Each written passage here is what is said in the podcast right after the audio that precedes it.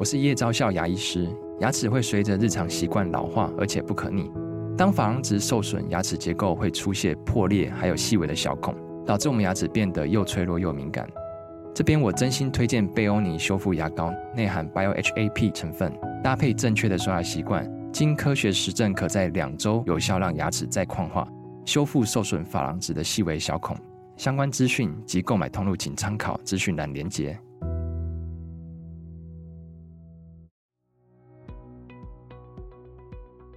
蔡医师，不要不要叫我爸妈来啦，因为我如果跟我爸妈讲说要来看精神科，他们就不会让我来看你啊。所以在他的父母那一代，还是有这一些污名化、标签化的问题存在。这个是两年前的事情，才两年，很近的事情哎。您现在收听的是由元气网直播的元气医生。本系列节目理事长讲堂将有联合报医药记者与国内各大医学会理事长对谈，带给您最新、最及时、最精辟的医界内幕，以及重量级的专家见解。你快乐吗？我不快乐。各位元气医生的听众朋友，大家好，我是联合报的医药记者舒玉。对于心情忧郁、烦闷的朋友啊，我们是不是都会鼓励他们，就是想点开心的事情啊，不要想那么多啦。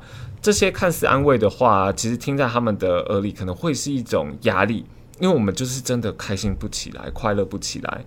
而且精神相关的疾病啊，其实表现的方式也非常不同，就像是众人眼中的闪耀啊，正向的巨星 Coco 李玟陨落。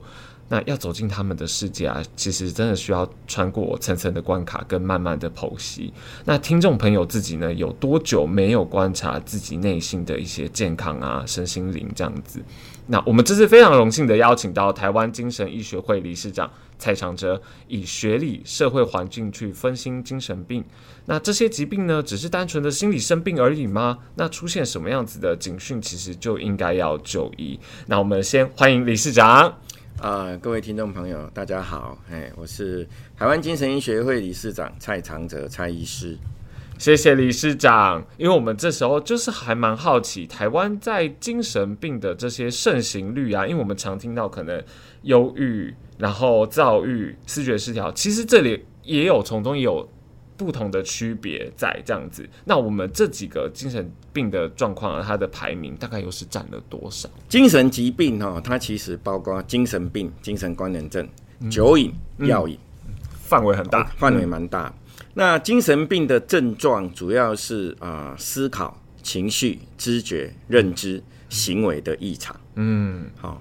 那一般我们大众都会听到，呃，忧郁症。或者焦虑症，对，那其实是情绪生病的症状。嗯，好，这个大家耳熟能详。可是思考也会生病呢、啊？嗯，思考，思考生病的症状，譬如说，有些人会有强迫性思考。嗯，就是他明知道这个强迫症的那种感觉，哎，就是强迫症。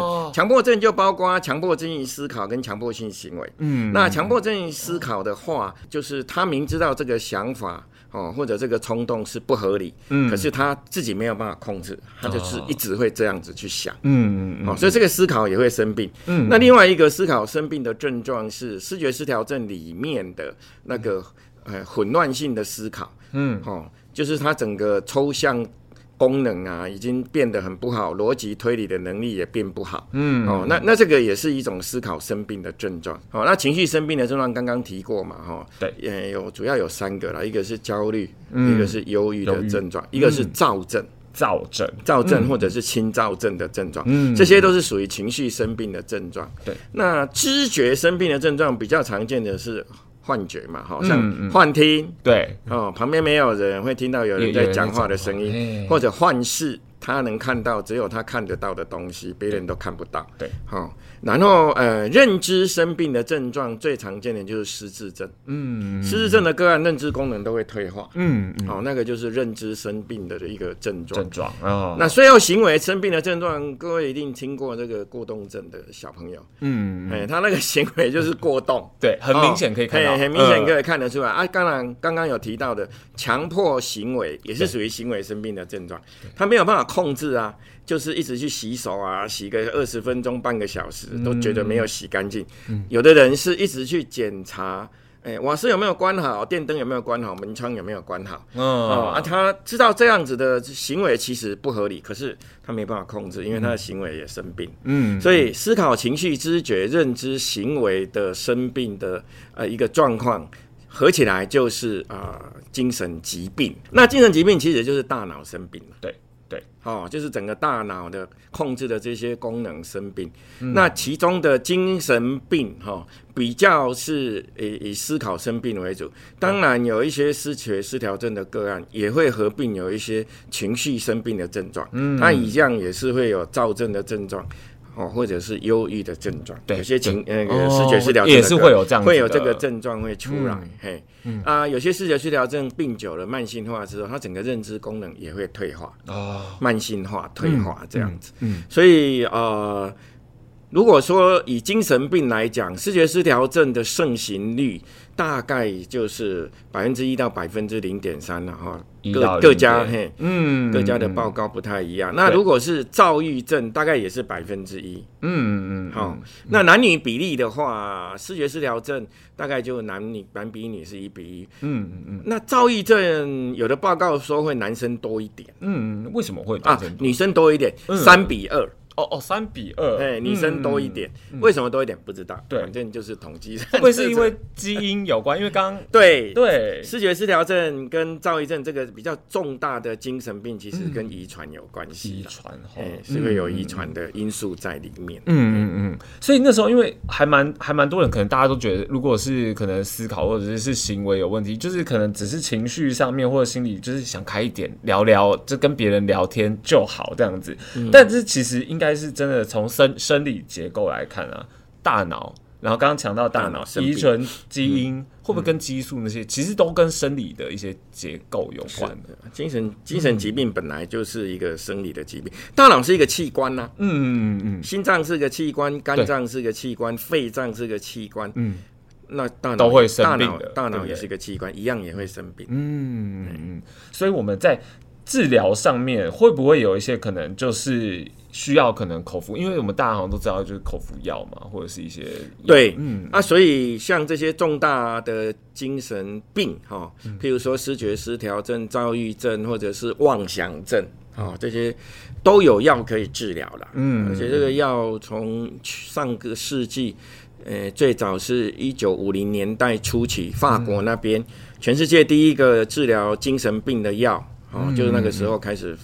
呃，从法国的一个实验室被找出来，嘿、就就后来慢慢衍生出许许多多，哎，不不同的治疗精神病啊药物的机转，嘿，都有了，嘿、都有这样子。然后刚刚也还蛮想拉回来前面一点点，就是是不是好发的年龄？刚刚是说男女别这样子，那年年龄的时候，视觉失调症比较是在年轻，嗯、譬如说青少年哈，或者青年早期，嗯，好好发族群呐，对，你很少看。到五六十岁的时才发病的视觉失调症。哦，哎，啊啊，躁郁症也差不多是二二十几岁左右，嗯嗯，当然有的人会更早，嗯，但是一般大概二十出头，嘿。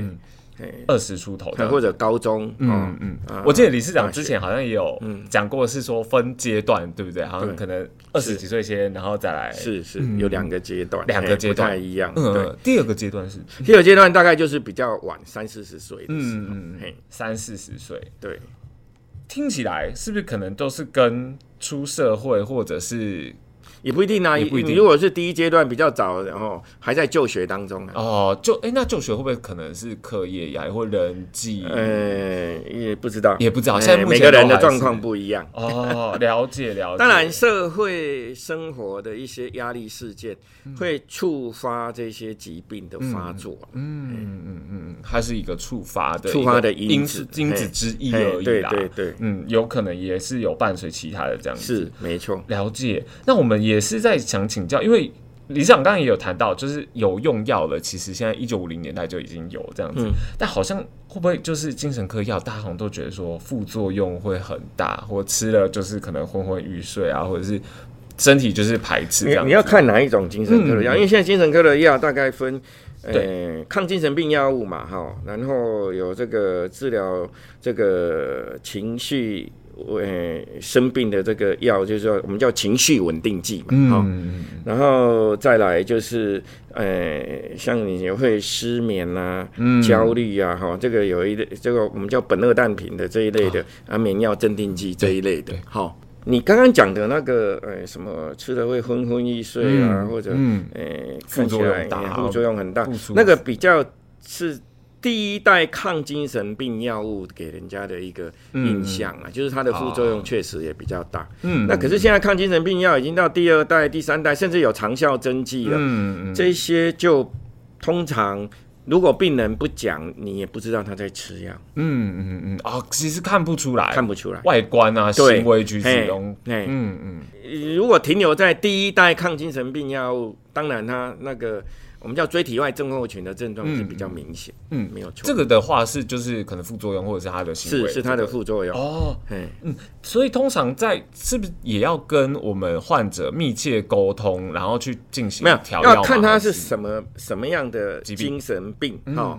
假设他是忧郁症，他吃的抗忧郁剂，嗯，抗忧郁剂也有第一代啊，啊，现在也有第二代啊，嗯嗯，好。啊，抗忧郁剂第一代，诶、欸，副作用也很大啊，嗯，哦，哦。甚至它的致死剂量很低啊，很容易吃过多过剂量就会死亡啊，嗯，好、哦，啊，现在第二代的这个抗忧郁剂就就比较，嘿，致死剂量也没有那么低，比较高，甚至它副作用少很多，而且吃的次数。哦，不用一天吃个两三次、三四次。嗯，哦，现在第一代抗，哎、欸，第二代抗忧郁剂，它可能一天吃一次。对对对，所以其实都都还是有它的可能优缺点，然后或者是都还是要看的。是是，嗯，不过就是因为抗精神病药物现在因为又有长效针剂出来嘛，嗯，哦、那。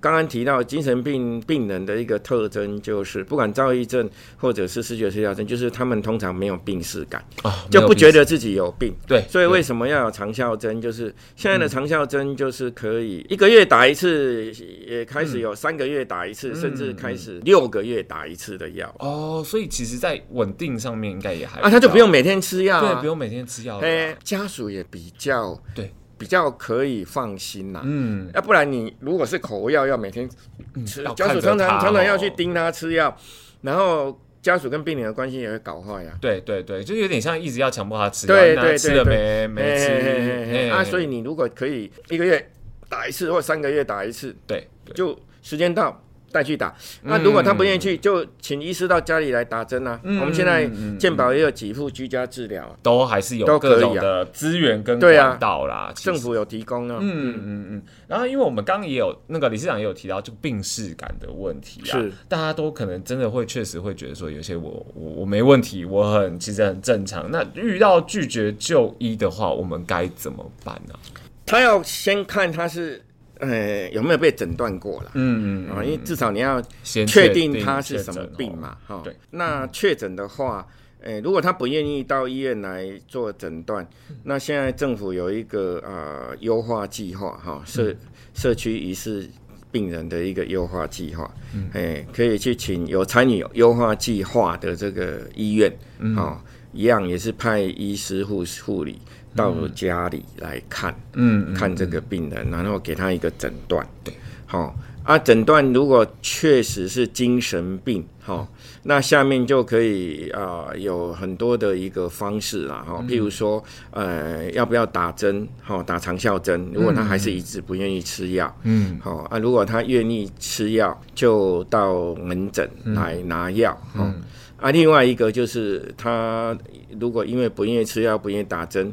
后来就发病了，嗯，好、哦，发病，譬如说，诶、欸，出现攻击人啊，或者自我伤害的行为，这个时候因为是精神病，已经确诊了，对，已经确诊了，就可以请啊、呃、警察、消防，嗯，好、哦，把他送到医院的急诊室，哦，评估要不要住院啊？如果他还是不同意住院，那就是用申请向政府申请强制住院治疗，这样、这就到最后面的强制治疗，强制治疗。嗯嗯，所以这种通常是自己的家人，还是说我左右邻居也可以？你说通报吗？对，通报。通报通常是、嗯、呃最困扰的，应该呃是左右邻居啦。嘿家人可能已经长期跟他住在一起，也习惯了，他知道好像劝他去就医也没有用。对啊，所以如果左右邻居或者邻里长啊，邻里长这个、哦、对哦，可以去去通报他们这个辖区里面的卫生所。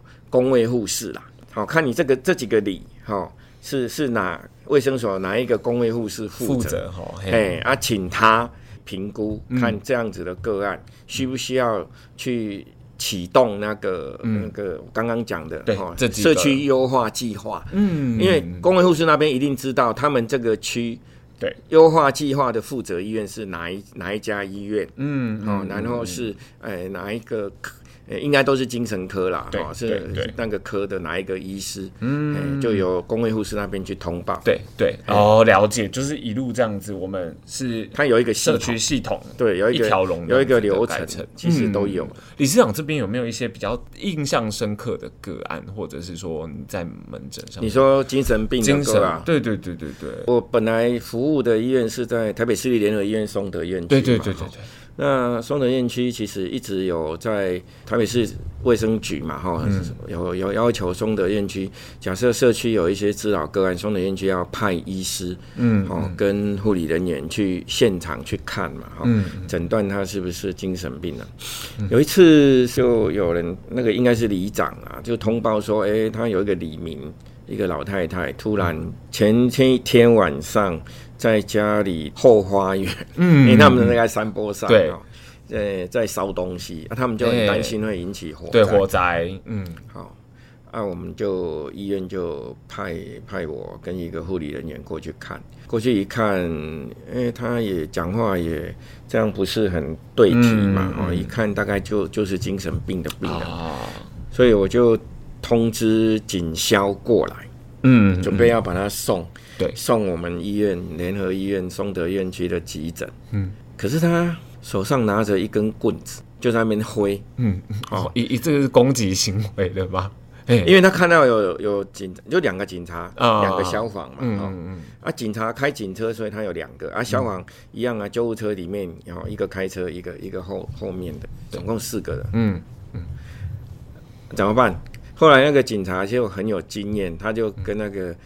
消防弟兄说：“哎、欸，学弟，你去车上拿你们那个毯子下来，然后那个毯子呢，拿到这个现场，他们四个人一人抓一脚，嗯嗯，就把它包上去。哦，哎、欸，也不会动到他，或者是伤到他，对对对，他也不会被他的棍子伤到。对对对对，哎、欸，这个这个是有经验的警察、消防可以做的。嗯，而且那个那个那个那个老太太被被这样哦。”对，捆绑起来之后，嗯、手脚不能动，但是他嘴巴能动啊，就一直骂，一直吐口水。啊，然后还会咬人。哦、结果有一个警察就被他咬到，嘿。咬到手腕。啊。啊，那个手腕，看那个警察，哎、欸，大哥你怎么都都没怎样？嗯，他说我出门前我就有带护腕，而且我带的是硬的护腕。哦，所以哎、欸，真的有经验，对，他是有经验的，嗯、他不是带那个软的护腕，对对，好啊，他不怕手腕被咬伤，怕那个。老太太牙齿坏崩掉的，好啊，所以他们就把它捆一捆，哦，然后就抬下山，然后就在长背板上给它固定好，然后就救护车就送送到急诊，嗯，过程大概就这样，算是等于我们这个在社区哈进行这个呃。这个滋扰案件的一个处理嘛，嗯，台北市算是对。服务比较好啦，就是会请医师到现场去看，嗯，其他县市大概没办法。哦，是因为人力吗？对，然后资源也不一样，嗯嗯，哦，那因为。你其他县市精神科医师就很少了，他光忙他医院内的事情，医院内的事情就就忙不过来。对对对，嗯。啊，所以现在政府就有一个变通的办法了，嗯，他们就拨了一笔预算，请卫生福利部草屯疗养院设了一个我们叫 call center，嗯嗯嗯，全国的 call center，二十四小时可以接警消电话。哦，然后他们有一个量表。对，就是你警消打电话来到这现场，因为现场不会有精神科医师，对对对，那他们警消就会想说，那这个到底要不要送？嗯，他可以打电话到这个 call center 二十四小时，然后跟里面的值班的人讲说他这个个案的状况，然后他们就根据他的临床状况，哎，然后去去打那个分数。对，他有一个 cut point，嗯，哦，超过某一个分数以上，他们就会建议说，哎，这个人要送。嗯嗯嗯嗯，当然，他建议送，警消也不一定会送啦。对，因为最后的决定权是在现场的警消哦，但是至少有人帮他们背书说，哎，这个是可以送的。好，嗯嗯，警消通常就是需要有人帮忙背书啦。对对对，因为他们怕万一送错人会被告。没错，这个又是另外一个。那所以如果有人帮他们背书，大部分的警消就就说好，那我们就送。那当然也有少部分警消觉得，嗯，他判断应该还不到要送。他也没有送，那也 OK，哦，就这样，只是多了一个管道让他们。那那个 call center 其实一直应该四五年哦，很久了，四五年的全台湾都可以打，哎，可以打来，主要是警消啦。对，哦，了解。哎，其实这个个案那个真的很生动，跟那个我们第一线确实这样碰到。是啊，那如果有没有比较？这种事应该可能是邻居通报，对不对？或者是说，我刚刚那个个案是里长通报，会不会有一些是真的，就是有点像定不定时炸弹的那种状况？不是不定时炸弹，你你因为有暴力行为不一定有精神疾病呐。嗯嗯嗯嗯，这个也要啊，所以优先考虑，如果是有暴力行为的哈，不管是不是病人，你还是要通知一一零嘛，请警察来来看哈，要不要马上做一些类似现行犯呐，做一些处理。对哈，啊，当然呃，有自伤行为的。哦，现在警察职权行使法也是可以来处理有自杀、哦自伤行为的个案。嗯，他们他们的警警职警职警职法是是 OK 的。对对对，了解了解。那再来就是想问。精神病的另外一个课题啊，就是社会层面可能也是都会贴上这种负面标签。嗯，呃，然后最近联合国新闻也有报道，其实我们到底该怎么去认识，好好认识这一项疾病？那因为可能精神病到最后也是希望他们能够回归到社会社区这样子嘛，这是目标。对。那以前。比较早期，就是因为社社区的资源不多嘛，嗯，所以很多精神病的病人，只要一发病，二呃急性期送到病呃病房嘛，哈，住院之后。那有的家属就不愿意他们再回到社区，嗯，哦，所以就会希望他转到慢性病房去住，或者是转到康家，哈，康复之家去住，哈，比较长期，类似长期住在那边，哈。那现在因为政府比较希望能够跟上世界的潮流，哈，就是呃社区医疗嘛，哈，去机构化，希望病人离开机构回到社区，然后。可以是住在自己的家里，或者呃，如果假设他无处可去，哈，家家人也都不在，不愿意理他，那现在政府也有在设一些团体家屋啦，嗯，那也也可以想办法去住，哦，去申请是。大家就住在住在一个嘿，而且都是诶比较康复的病人，嗯，可以去住在一起。那当然，那个原本的那个康复之家还是有，对，台北市很多康家，嗯，嗯，四五十家这样子啊，台北都是小型的，嗯，啊，当然也有大型，外县是比较多大型的康家啦，康复之家哈，嗯，啊，那个康家是有健保给付，嗯嗯，嘿。康复之家，还有那个工作坊，工作坊就是白天去哦，然后诶晚上回家的哦，那个也有健保给付，嗯嗯，然后现在政府也开始在设，就是社家所那边也有在设这个智力生活中心呐，嗯嗯，哦，呃比较像 club 啦，嘿，智力生活中心，病人去，他们决定他们今天来，然后要做什么事情这样子，哦，嘿。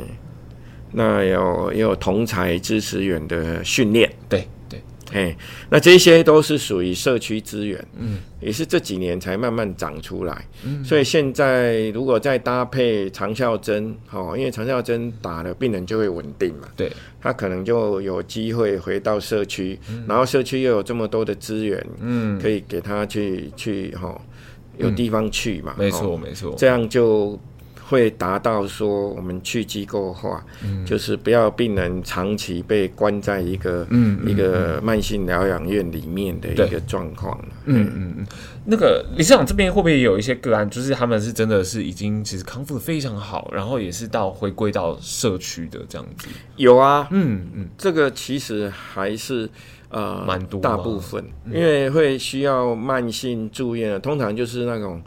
我们叫做呃难治型的视觉失调症啊，schizophrenia。嗯嗯，那这个其实比例就是一定比例而已啊，也不是那么多。不是多。大部分的个案其实是经过复健之后是可以回到社区了。嗯嗯嗯。很多社会大众都还在停留在过去的印象嘛，哈，也觉得啊，这个就精神病的病人哈，最好不要住在我家嗯旁边。嗯嗯，那个我们叫做邻避现象嘛。对，Not in my backyard。嗯，不要在我家，不要在我家后院倒垃圾这样子。嘿，好，就不要在我家旁边。那这种邻避现象还是有了。嗯嗯，就跟你刚刚讲的那个，因为被病人的那个标签化，嗯，哦，污名化的问题。对对。那所以这个其实是我们要一起，不只是。病人，我们自己就是社会大众啊，其实也要慢慢的去改变这样子的观念，这样子。对、嗯、啊，只是只要有一两件这种突然的一个伤人啊，嗯、或者很伤害事件，对。报纸大幅报道，对这样就嗯就会破功。嗯嗯嗯嗯，这个其实也是蛮蛮难过的事情啦，就会就会破功。嗯嗯、所以我们现在就一直在推长效针啦。对，我们现在是希望说，假设你是严重精神病的病人，哈，都可以来接受长效针剂的注射。嗯，哎，那个就可以呃确保说，哎，你的身体里面有治疗的药物在里面。嗯嗯嗯，而不是我们每天呃要去盯你吃药，然后提心吊胆说你到底有没有吃药？哎，我们病人藏药的能力都很好哎，藏药是要藏在哪边？哦，你都不知道。对，他即使在病房，对对，他住到病房块的区域要怎么藏？对，他病房，因为有的病人在住进病房之后，急性病房三餐都有护理人员会给药。嗯嗯，好，然后他给药，啊，你明明看他护理人员把药杯放在倒哦，药倒在他手头上，然后他也这样。弄进去，嗯，然后也喝水了，嗯，可是过过十分钟，发现他病室里面的垃圾桶就有药物啊，嗯，哎哎哎，他是怎么变魔术把它？对啊，所以他们都很厉害，对，有的人是要很厉害，这样。啊，他其实还在他还在手上，啊，有人是吃进去哈，有的就他不是含舌下，嗯，他就给他弄到后面去夹着啊，然后。等他水喝完了，他回到病室，他就把它吐出来。嗯，他们是觉得自己没有生病，就没有病啊，没有病是感，我干嘛要吃药？要吃药你吃啊，为什么要叫我吃？对对对对啊！但是我我人在屋檐下，现在被你抓来住院，我没办法，我就只好哎，只好假装有吃，配合你演一出戏这样子啊。所以长效针剂的推出，可能真的会比较让他们，因为一打。就一个月后再来啊！对对对对对，你也亲眼看着他打。对啊，我们医护人员打。对对对对对，所以嗯，绝对不会 miss 啊。嗯，你也不可能长。对对，但是长效针剂哦，它不是打一针就有效啊，它可能要连续打四到五针，就是要四到五个月之后，它才会达到血中的治疗浓度。嗯嗯，才可以稳定。对啊，对对，就跟你吃那个抗忧郁剂一样，嗯，它也不是马上吃马上。就很有效，嗯，抗忧郁剂大概也要吃个十天啊，十四天，嗯，哦，效果才会出来，效果才会出来。对，因为这个一般人不知道，这个都药理学上的一个对对。一个说明，相关急转那些哦，对，不一样。四到五个月的话，他们会乖乖都来啊，对啊，所以 每个月都要去打嘛，啊，这样打到稳定了以后。他就会愿意来打，嗯哦哦，因为稳定之后，有的病人就可以回去工作，对，跟以前看到的状况完全不一样，都一样，所以他就会病视感就会出来，他就知道，哎，打这个针对他是有帮忙，嗯嗯，理解理解，哎，所以理事长也还蛮好奇，因为我们刚刚其实听的药物的治疗，然后社区的这个社会网络，其实也都算是完善，当然还是会有进步的空间啦。嗯嗯、理事长觉得说，我们还有哪一些可以再往前迈进？对于相关的这样子精神病的，嗯，精神病哦，其实最重要的哦，就是，呃，因为它有很多症状嘛。我刚刚讲思考、情绪、知觉、认知行为，对这些症状哈，应该要在比较呃国中嗯的时候就要列入基本课纲了。嗯嗯嗯嗯，因为以前我们国中，我记得我们那个年代。国中的时候就会学教性教育嘛，对，哦，对。那我我不晓得现在的基本课纲有没有这种心理健康势能的呃基本要求？真的没有哎，也没有。我对对对对对，没有那个时候就没有。对，嘿啊，这种就是从小就要教我们的这些小朋友或者是国中生，就要了解说精神疾病可能有哪些症状。嗯嗯嗯，好。那这样，他们长大之后，他有这个症状，他就会知道要来看医生，他就知道是生病，嗯嗯嗯，嘿，而不是说，诶、欸。呃，可以卡掉音嘛？嗯，因为精神病有的会听到声音幻听，他就觉得是神明在跟他讲话。他有的有幻视啊，哦，牛那个牛头马面要来抓我的，看到牛头马面，对，啊，那个其实都是症状。嗯嗯，但是他不知道，他不知道，对，因为这个部分其实是这个要跟教育部去谈的。嗯嗯嗯，就是要比较小的年纪就要开始来教这一些了。嗯，不然你说要。去污名化，哦，或者是这个呃呃标签化，对，我觉得还是很困难。嗯，我就遇过，嗯，十三，哎，不是高三的学生来看我，嗯，高三的，对，大概高三应该十七八岁，十七八岁，对对对，然后。他就是他蔡医师，我我要是再不来看你，那个我明天可能就要从我们学校五楼跳下来啊！啊，所以我就开始问诊嘛，嗯，然后发现是个忧郁症的个案。对对，啊，我就说啊，你你这个因为还不未未成年，对对，哦，十七岁还未成年，我说你你这个状况已经很严重，应该要吃药。可是因为你未成年，所以我希望你。带你爸爸妈妈下一次门诊一起来，对，我要跟你爸妈解释说，嗯嗯嗯，你的病情，啊、然后为什么要吃药啊？吃药的帮忙或可能有什么副作用？嗯、结果你他回答我说，蔡医师，不要不要叫我爸妈来啦，因为我如果跟我爸妈讲说要来看精神科，他们就不会让我来看你啊。所以在他的父母那一代，还是有这一些。污名化、标签化的问题存在，嗯、这个是两年前的事情，才两年，很近的事情哎，对，所以，所以我后来会觉得教育真的很重要。嗯，我们就从小扎根嘛，对，你先认识这个疾病，好好的知道，你知道这个其实是病，嗯、对，而且有药可以治疗，嗯，嗯，啊，有些病诊断出来就也没有药啊，嗯，像有一些癌症啊。很快就走了嘛，嗯，也没有药可以治疗，嗯。啊，这个是病，而且他精神病很多是慢性病啦，嗯，他他吃药是必要的啦，嗯嗯，不要让他觉得真的是就是不 OK 或者是不行，嗯，对啊，教育这一块是我们其实真的应该要再再努力再加强，就像性教育这样子的一样啦，对对对。那再来，我们是也还蛮好奇，就是关于可能身心，因为。有一个因子，应该也是可能跟压力或者是有关。嗯、我们还蛮好奇，理事长会不会有一些就是自己我们排解压力的一个方式嘛？会有这样？如果是精神病哦，因为它跟遗传有关系，所以有那个体质在的话，其实很多一般人可以接受的社会心理的压力、外在压力，嗯，对于有这种遗传体质的人，可能他就没办法去应付了。嗯嗯嗯嗯。嗯所以，比如说一般考试哦，联考嘛，哦，对，第一次要离家哦，去大学念书，要住到学校宿舍或者到学校附近环境环境的适应呐，哦，还有人是第一次出国留学，哦，那个整个文化啊，哦，环境都完全不一样，哦，还有人是呃，要开始组织一个新的家庭，嗯，结婚，嗯，好、哦，嗯，那这个都是一个社会心理压力的来源，而且那个压力是会。会比较大，但是一般人大概都可以应付。嗯，可是如果你有精神病的这个遗传的体质的话，他要应付就会比较困难。所以真的是还是可能得来看跟医生去是来做一些讨论，不是说我们。